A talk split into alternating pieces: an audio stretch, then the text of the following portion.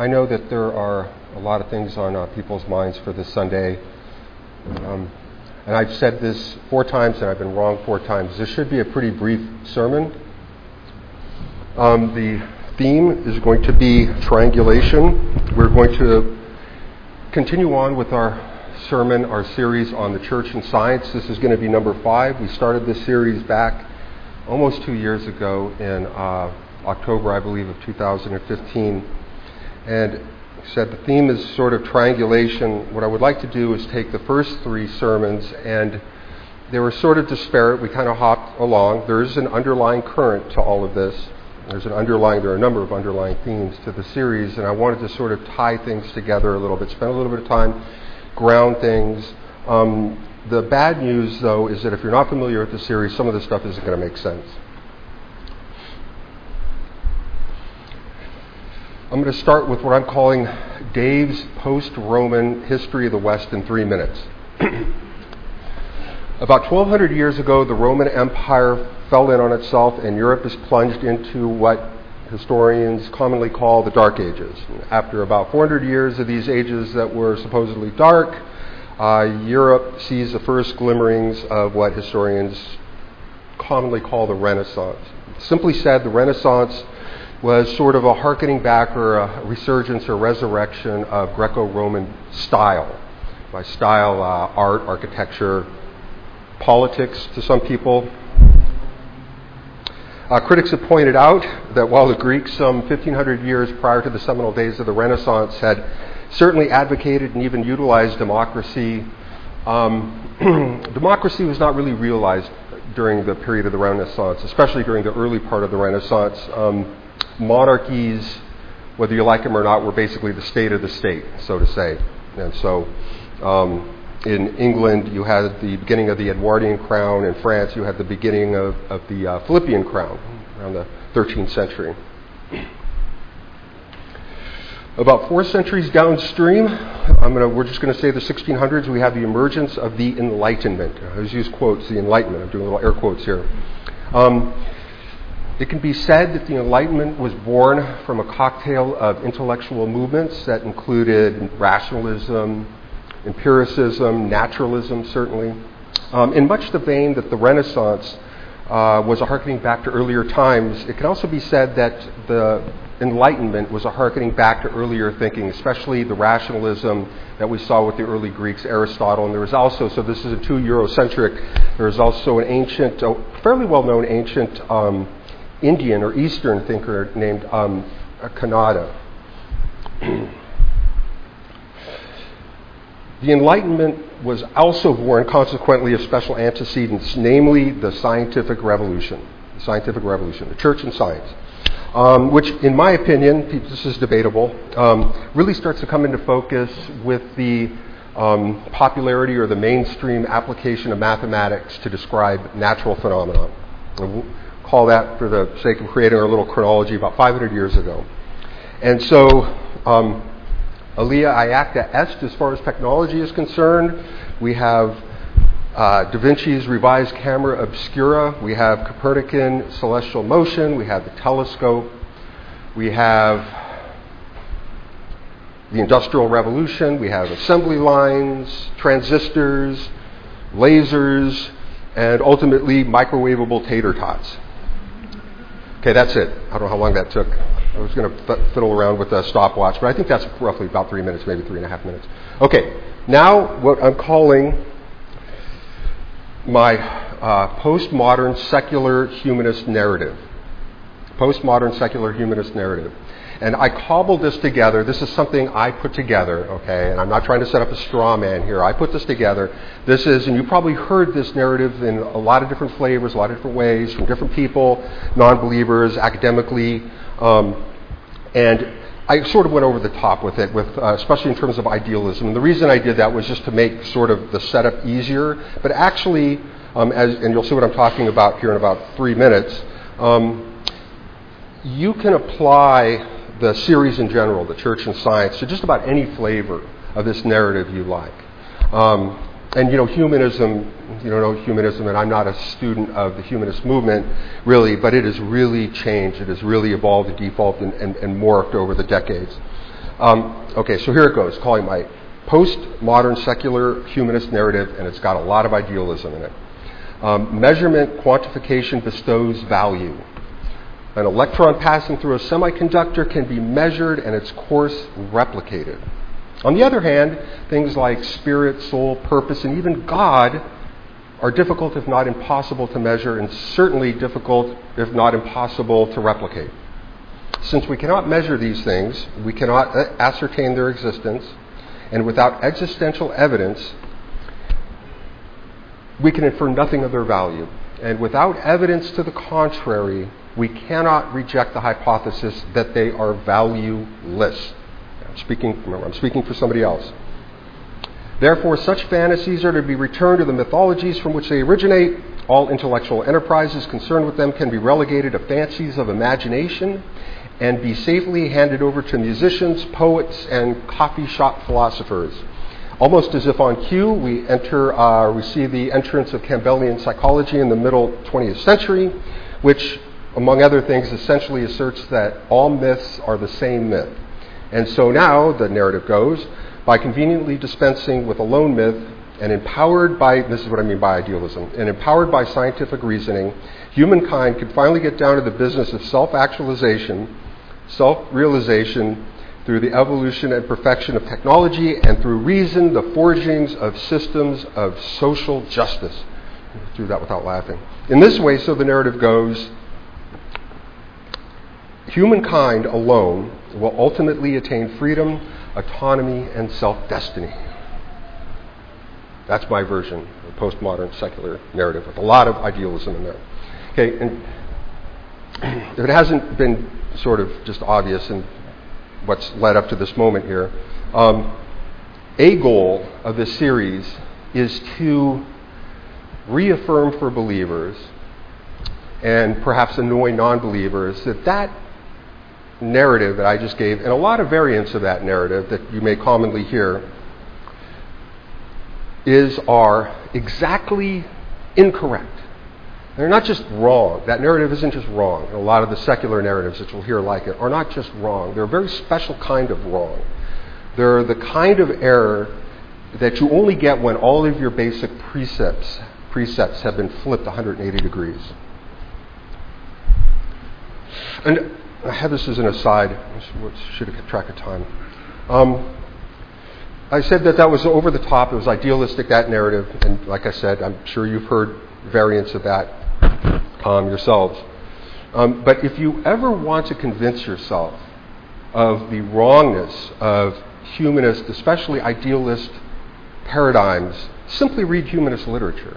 And humanists do more to basically disparage and rag and contradict the what may be called humanist at that time or a prior time or a future time than anything I could ever do. And just a couple of really quick examples. One of my favorites, um, the, the father of marketing, Ernest Dichter, um, his entire, humanist, his entire point of view, his entire career, have you ever seen the, the television show Mad Men, the whole history of marketing and the transition from sort of rational storytelling to kind of the appeal to fear and irrational, um, you know, rational appeals to people, people's behavior. Um, he, his entire work is based on the fundamental irrationality of human behavior. Um, Kurt Vonnegut, a very well-known um, humanist, probably one of the most memorable scenes, um, one of his most memorable literary scenes, takes place in his novel Slaughterhouse Five. I don't know if you've read that. Um, there's also a mo- movie version of it. I can't remember if the mo- movie version, how they tried to detail the scene. But um, in this scene, um, a character Edgar Darby is executed for the trivial act of saving a teapot from the rubble of Dresden. And Vonnegut, it, who's a very concise writer, sort of very much out of character, gives this kind of really vivid lamentation over just kind of the bizarre irony and hysteria of that kind of really draconian reaction to what was really a sort of trivial violation of anti looting protocol during World War II. okay, tying things together. So I'm going to do, we're going to revisit Sermon 1, Sermon 2, Sermon 3, go through some bullet points, and then I'll lead us out in prayer, and then we'll have Ben with his golden pipes lead us out with the doxology. Okay, Sermon 1 was just a discussion, a very secular and very sort of topical and brief um, examination of what we would consider scientific thinking. And there were three theses, three theses. Um, the first thesis, which is really foundational, is that while it is certainly true that the Enlightenment was a transformative period, it did not produce scientific thinking. It's a common mistake people make. They think that suddenly we have this transition in human thought and human progress, the Renaissance, the scientific revolution, the Enlightenment, and boom, all of a sudden scientific thinking just fell from the sky. Completely false. We looked at an example of the fishing net that was recovered by archaeologists that was dated at, say, 10,000 years ago. And the, the people who worked on that net and made that net and maybe made their livelihoods and supported the village with fish, uh, employing that fishing net, um, you know, they did not have Excel spreadsheets, they did not have t tests, but nonetheless, they knew how to be crafts, craftsmen and how to fashion a better fishing net. That's exactly what scientific thinking is. And then uh, the second thesis, almost as an aside, um, we looked at that the machine that uh, manufactures integrated circuits. And it's just fascinating to think that those machines exist. Of course, they exist because we all use integrated circuits. Um, and, uh, but they're actually machines that make those. If you can imagine, that's just how microscopic those, like the channels and the whatever the detail of those wafers they call them. Um, and the point of that was that maybe sort of an irony of technology that um, it turns out that technology, a fruit of really probably the most recognizable fruit of science, um, really eschews scientific thinking. I mean, professions in technology are generally professions where people follow protocol. Yeah, scientific thinking is about experimentation, trying new things. I'll try this, try that. And we'll just think about it from your own experience. Like if you take your car into the shop, for example, most cars are computerized now. Say modern, you have a modern car, you may have an old car. So not the old car, but a modern car, you take it into the shop, or you have a repair person come over to fix the HVAC, the cooling, whatever in your house um, the last thing you want to hear them say is like, well, I'm just going to have to start experimenting. Okay? That's like the last thing you would ever want to hear them say. That's kind of the point of that. And then the third thesis, um, I really feel a little self conscious about this. I don't think I met, made the point very well, and I think it's a really good point. So, what I'm going to do is I'm going to restate the point of the third thesis from Sermon 1 in the form of a question. This is just a hypothetical, okay? This is just a hypothetical. I'm not trying to make a case for certain any belief or assumption or anything. It's just a hypothetical. If, if it were the case that science accumulated evidence to affirm that we are all living inside of a computer simulation, if that happened, would secular geologists and evangelical Christians still argue about the age of the earth? Okay, Sermon 2. Sermon 2, we kind of went to the other end of the spectrum and we looked at examples of God's wrath. God's wrath. Of course, exhibits of God's wrath are special examples or special cases of divine intervention. God is divine, many occurrences, part, a large part of God's word is um, a telling of how God has sort of shaped history we understand that, and you can argue that natural revelation, um, we see that too. God's hand, I think we can sort of all believe, that is sort of guiding the course of our lives and the lives of the people around us. Not that big of a deal. But God's acts of God's wrath, um, whatever reason, are really subject to a lot of scrutiny and criticism by non believers. It is certainly true that they're really visceral, a lot of them. They're um, very difficult, to be sure, um, uh, but they're also instructive and they're historical.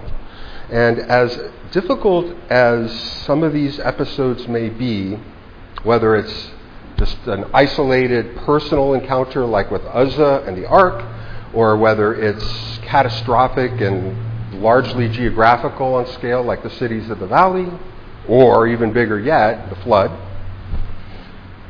we looked, and I'm not a biblical scholar, I've said this one of the rules of public speaking is you should never apologize about your topic, but I really want to make it clear I'm not a biblical scholar.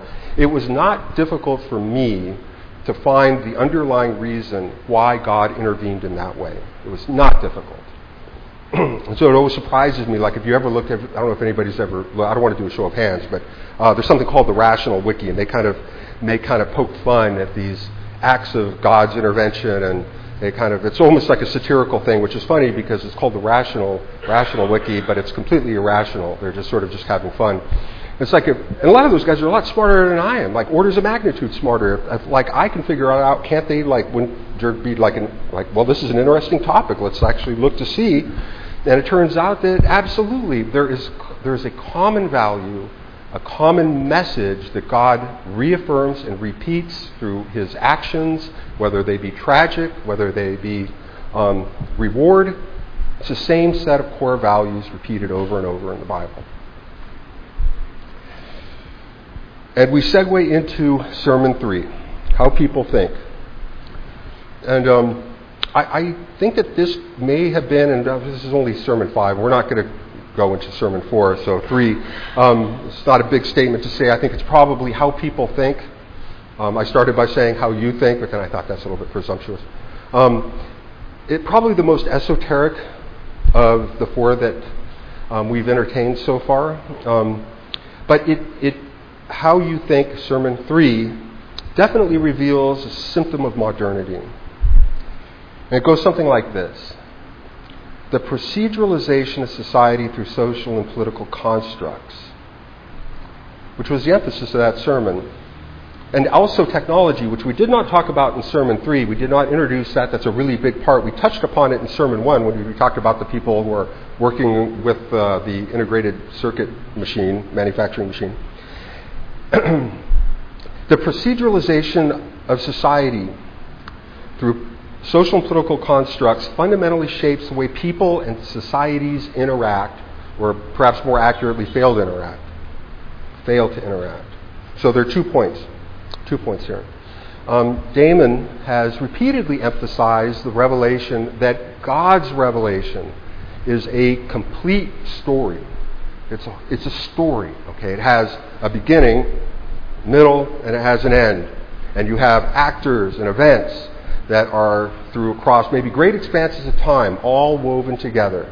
And the sort of the metaphor that I used in Sermon 3 was the whole mosaic. You know, you get really fixated looking at one particular tile and seeing what that tile looks at.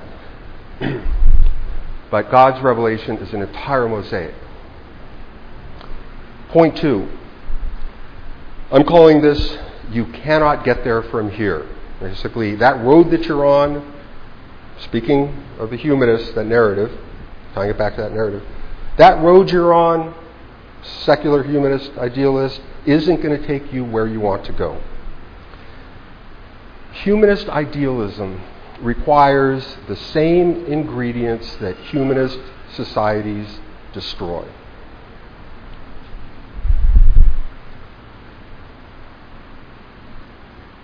the exact same ingredients that humanist societies destroy. Humanist ideal wants all these great things to come internalized from sovereign individuals, and we're not sovereign.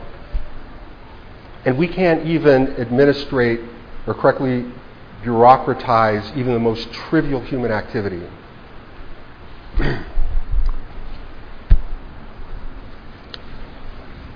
God willing, if you ask me to come back, we are going to elaborate on Sermon 3. We're going to talk about biblical perspective of social constructs and just a historical, maybe modern, postmodern consideration of social constructs, kind of in the spirit of the third sermon.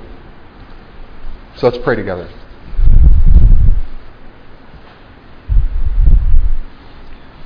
Heavenly Father, I'm always so grateful to be able to hop in my car and come to this building on Sunday morning. It is going to Sunday school was something I dreaded when I was a kid, and I look forward to this all week. And even more honored and delighted that I would be given the privilege, for better or for worse, to get up the pulpit and have an audience, get feedback, um, present some ideas, like I said, for better or for worse. I'm very grateful for this building and incredibly grateful for the friends that I have here and Damon's instruction. It's a gorgeous building. Titus and Scott's really hard work. Always keeping things just looking just beautiful and just every every day I come in here, just maybe it's just my imagination, maybe it's um, just the way I've come to become attached emotionally to this building, or maybe it's actual physical um, kind of backbreaking work that Titus is doing. Every every Sunday it looks better than the Sunday before. Um, it was six weeks ago from today that um, two of my colleagues, Jeff and James, visited. And when they visited, um, they sat at the pew there, the, the bench, and they, we took up, the three of us took up the entire bench. And um, Mike came in and um, suddenly realized, you know, that's where he sits. There was a um, King of the Hill episode where sort of this, uh, the sacrosanctity of where you sit in church. It's like, I got my little spot in church. Like, and we had taken Mike's little spot in church that he's had a bigger part of than I have. And um, God, he didn't say a word. I was trying to shuffle people over to make space for him so he could have a spot. Never stopped smiling. Went and sat over on the other side of the pews. And um, this incredibly gracious guy, just praying, asked for, asked for um, during prayer, thanksgiving, Father, he would pray for other people. Very rarely pray for himself. He always had other people's interests in mind. And we know that you knew, knew him and you know him from beginning to end. And very grateful for having had the opportunity to spend time with him in the time that he was here. And we're going to miss Mike. Father in heaven, be with us as we go through this coming week and give us strength. Let us understand, and because we got very thick heads, maybe remind us that we depend on you in everything we do, everything we have. In the name of Christ Jesus, I pray. We pray. Amen.